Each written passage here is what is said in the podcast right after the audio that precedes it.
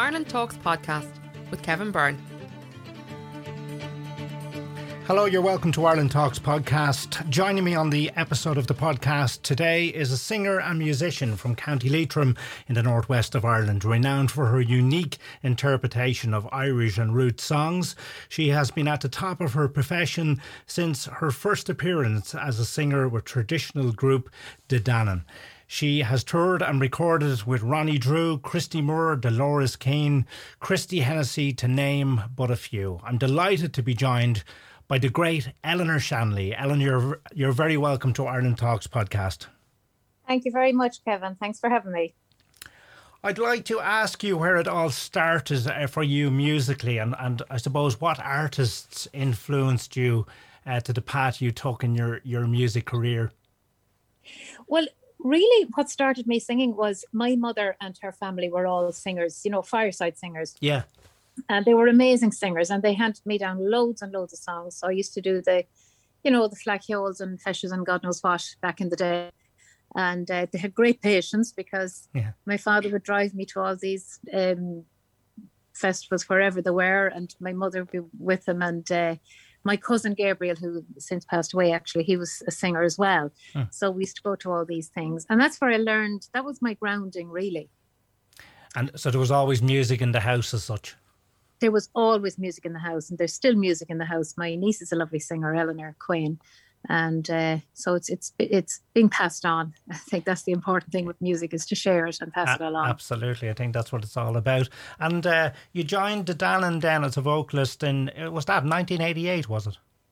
1988 89 yeah. i was working in in FÁS what was then AnCO FÁS in Baggot street in dublin okay and i used to go down to the merchant on the quays to sessions yeah and uh, while I enjoyed the day job, but nighttime I used to study drama with Betty Ann Norton, and I joined Tops of the Town, and then I used to go to the O'Shea's Merchant, and Dolores Keane had just left De Dannan. Yeah. And Ned O'Shea and a man called Frank Cooney put me in touch with Alec Finn and Frankie Gavin. The late Alec Finn, yeah. The late Alec Finn, whom I've missed very much because yeah. Alec and I were great buddies. Yeah. But uh, yeah, I, I met the two of them in Galway, and two weeks later, I was off in Finland, Sweden, and Wales was my first gig. Wow. And I came back to the day job and I said, uh, I'm going.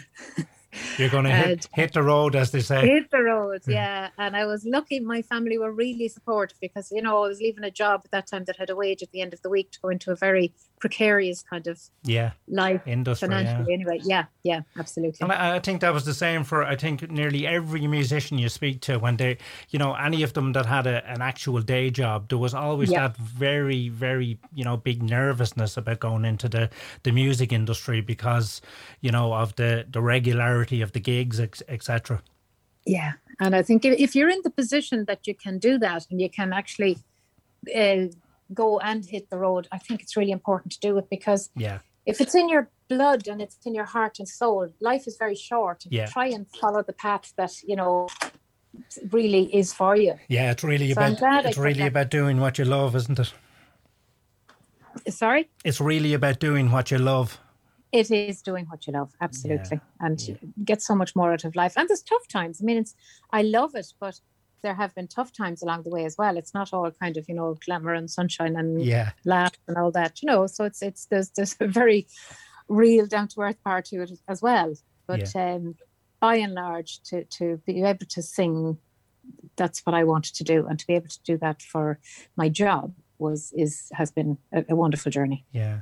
And in, in terms of artists, like what what did you uh, grow up listening to? What was what what I suppose in, inspired you musically wise. And I, I, know you said the music in the house, but for example, uh, outside influences music wise, what who who would you have been listening to back then? Uh, well, I used to love people like Delia Murphy and John McCormack.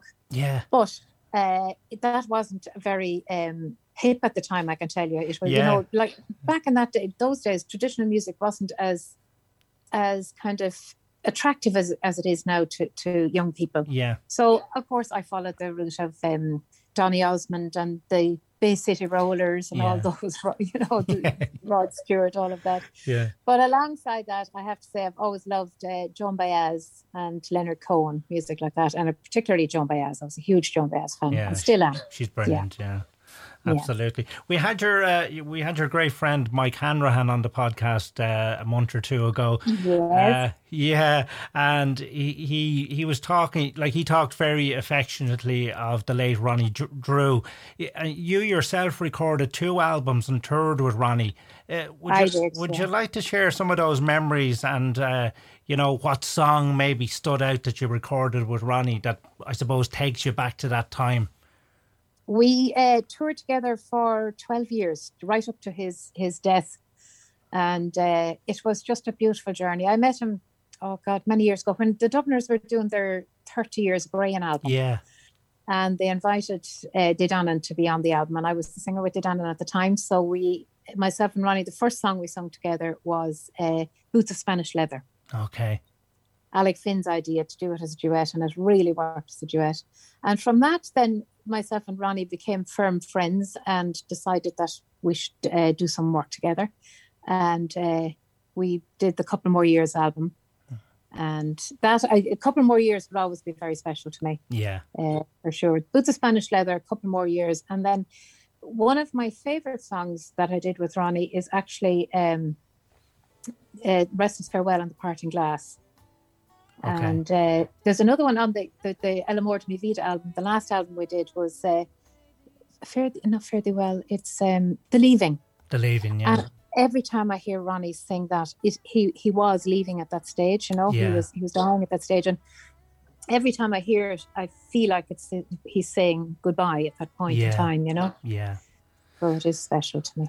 He was a he was a special man for and He was wonderful. He was Hmm. really, he was, he had a great kind of um, honesty about him yeah in every way. You knew if Ronnie liked you, he liked you. He would let people know if he didn't. He wa- people weren't under any kind of delusion or illusions with Ronnie that that he was fake because he Do- certainly was never do- fake, and I really admired that in him. there was no bull with him. None, none, No. no. And uh, and I also uh, just I was reading a little bit where whereby you recorded a single with Patrick Bergin. That that's, I did. yeah I met Patrick years ago uh, at a festival, and I I was lucky enough as well to be in De Dannan when we did the gospel album. So I've always loved gospel music. And I met Patrick, and he said he had written this song. Um, it's called "My Angel," but he Yeah. he had it, it's an African song, Malaika, and he had written English words to it. Uh-huh. So uh, we again we were friendly, became friendly down through the years, and a few years ago we went into studio and recorded "My Angel," Malaika, and uh, wonderful still keep in song. It's a really lovely song. yeah, it is, it is. He did a beautiful version of it. Yeah. Hard to hard to imagine there. Uh, you know, it's hard to imagine uh, Patrick Bergin. You you see him in EastEnders as this villain, and then he's Yeah. singing such a wonderful song uh, Yeah. in the Oh, duet with yourself. Yeah, in, no more that Ronnie Drew was a a singer and all he wanted to be was an actor. Yeah. He, he really wanted to be an actor. Yeah. And Patrick Bergin is a great actor, but he really wants to be a singer. Yeah. He just loves singing and he writes loads of songs and he's yeah, extraordinary, he's really. Yeah, that's for sure. And we're, we're, we're, I suppose we're one year into uh, the, the lockdown scenario, but you, you managed to record um, an album, a, a very fine album, shall I say, with uh, the classical guitarist John Feeley, entitled Canción de Amor. Am, am I right with the pron- pronunciation? You're absolutely spot on.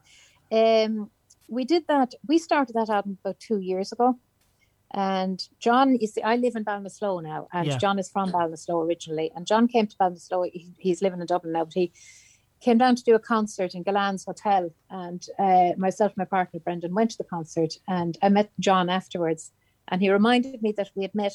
Uh, 20, about 25 years ago in Liverpool Street Underground Station when he he was on tour himself and I was on tour with Idan and, and we had a chat then and I'd forgotten completely about it. But uh, again, we got chatting and we did a, a couple of songs together, kind of just singing session kind of thing. And then we thought, well, why the heck don't we go and do an album together? and we did a few concerts, and then we went into Meelick Church. It's near Eyrecourt in Galway. Yeah. And we spent the summer in Meelick Church recording. There was just the two of us, so we were socially distancing long before COVID was ever heard of. yeah, yeah. And then we we kind of um, had it almost done, except we had to put strings and things like that on it when COVID hit. Okay. So we were in and out of studio in between lockdowns, you know, and trying to get Yeah. it done. And we finally we had it actually virtually finished when Brendan Graham sent us a few songs, one of which was Canción de Amor. And when we heard it, we just said this song is too good to pass on, you know. So we went back in, we waited a few months, went back into a studio in Knoll in Dublin and uh, recorded Canción de Amor. And the rest is history. We were lucky enough then the uh, Department of, of Arts and Culture were giving out grants for Yeah. an album release stimulus. So we were just in time to get the album release stimulus, which was a great help to us. And and that became the, the title of the album. It is Canción de Amor. exactly. Yeah. Because when, when we it came in, we looked at the songs. we were saying what we called. We looked all the songs. They're virtually all love songs and John's tunes. You know, they're Yeah. they're. Um, so it was very very fitting. Because yeah, the, the meaning is love song, isn't it? Yeah, song of love. Yeah. Yeah. Extraordinary that it came in at the end and then became the title Yeah. track of the album. Yeah. Yeah. It's amazing how things happen. How, how, do, how do you find uh, the lockdown in general? Obviously, you're not doing live gigs, so everything is turned up on its head. Do you, do you miss that, or do you find it a great time for reflection or, or relaxation, or, or how you dealing with it yourself? initially for the first lockdown, you know, I was kind of half pleased because I could relax and there was no pressure and I, you know, didn't have to be going out on the road or anything. And it was a really welcome break. Yeah. But then as it's gone on, I got really edgy. And for, I'd say for a couple of months, I completely lost interest in music. And I just, I didn't have any interest in singing or anything because Yeah. you know when you don't have an audience and online is fine but it's it's a very very different energy Yeah. it's not the same energy as having an audience there and that you can banter with and meeting people afterwards. Of I love all that and I Yeah. love chatting with the audience. But I started, I al- have always painted and I took up a um, three month intensive online art course.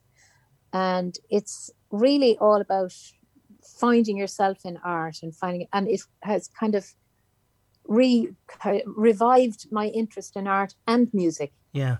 So I'm kind of back in there doing what I want to do again, you know, painting like a mad thing and waxing. And Yeah. but I really want the sessions to come back. I'd love to be able to walk in and have a, a music session with the whole gang of people. You know, I, th- I think everybody would, and and uh, Yeah. also the audience. I, like, uh, there, some people have, have different opinions that when things do, please God, come back to normal, that you know maybe people won't be so eager to go to gigs and all. I just don't believe that. I think there'd be an awful hunger for for getting out, enjoying the the, the music, etc. I know myself, I miss it desperately, and, and and I can't wait to get back to it. I think when when this is over, we'll be out the gap. We will. We'll, be flying. Absolutely. We, I will for we will for sure. It'd be like the it'd be like getting school holidays in the summer. We'd be we'd be gone down the road like a I don't know what. exactly. Yeah. I suppose yeah. it's uh, St Patrick's Day tomorrow. How do- how would you how would you celebrate that, or is it a day that you know you usually would enjoy, or what way would you celebrate it? I'd always, always, I love St. Patrick's Day and I love all the parades and all that kind of thing. And we'd always be touring around St. Patrick's Day because, you know, it's as people say, it's the musicianers' holiday, the Irish musicianers' holiday Yeah. would always be somewhere on the globe. But I, I did a, a an online concert for, um, it's live tomorrow night from Monroe's in Galway. Oh, lovely. And um, there's a whole gang of people on, like Don Stiffe. I'm singing with Michelle Lally and Karina Kay. And Sharon Shannon, although she's not physically there, she's playing with us because we did a track. It's actually a fundraiser for Roosevelt's Rooms, Brilliant. Gary and Suzanne Monroe. So um, we recorded a song for that charity last year and uh, we'll be performing that live tomorrow evening at 8 o'clock on Facebook. Really nice. Um, and that's uh, eight o'clock. So tomorrow evening, St Patrick's evening. That will 8 be o'clock tomorrow evening. Facebook. Uh, Monroe's Live. Or I think you'll find it on my Facebook page as well, or you know, Don Stiffe, Karina Car- Carrick, Michelle Lally, Sharon Shan. There's loads of people on it. Yeah. And um, in terms of of plans for, for the future, in terms of uh, you know, will there be a tour um, of this album that you've recorded? Well, we were supposed to be going to Denmark back in January, but that, of course, had to be knocked on the head. So we're, we're, we'll be touring it next January, all going well in Denmark. But I'll be heading, hopefully, at the end of August, all going well again, with yeah. Mike Hanrahan going to uh, Austria for a tour. Oh, brilliant. Yeah, of, of course, uh, Mike was a big part of the, the Ronnie Drew days, wasn't he? Oh, he was, of course. Yeah. myself, Mike, Stephen Flaherty from Menace, and Ronnie. Yeah. So oh, we had a great time together, the four of us. We got on like a house on fire. Myself and Mike still do. We're in touch all the time. I was chatting to him yesterday. So he's a great man for the food, isn't he? Oh, he is. We uh, we used to rehearse in Mike's house with Ronnie. You know, when we got together yeah. first, and we go out and we'd sing a song or two, and Mike would cook big lunch. Yeah. And that'd be the end of the rehearsal. So we had to ask Mike to stop cooking first because all we were doing was eating yeah. and we were doing no no rehearsal at all. but he's a wonderful cook. Yeah. He is indeed. He is indeed. Okay, Eleanor. Um, and for more details, of course, uh, uh, people can check out your website, uh, www.eleanorshanley.ie. Uh, you're on YouTube, you're on Instagram, uh, Twitter at Eleanor Shanley uh, for more details on what uh, gigs or online gigs you might have uh, coming up. Yeah. It was a real pleasure to speak to you, and I really thank you for joining me on the podcast today, Eleanor. You're more than welcome, Kevin. It was my pleasure. I really enjoyed it. I enjoyed the chat. Thank you very much. All right. Take care. Take care. Bye bye. Bye bye. You can contact the podcast on Ireland Talks Podcast at AOL.com.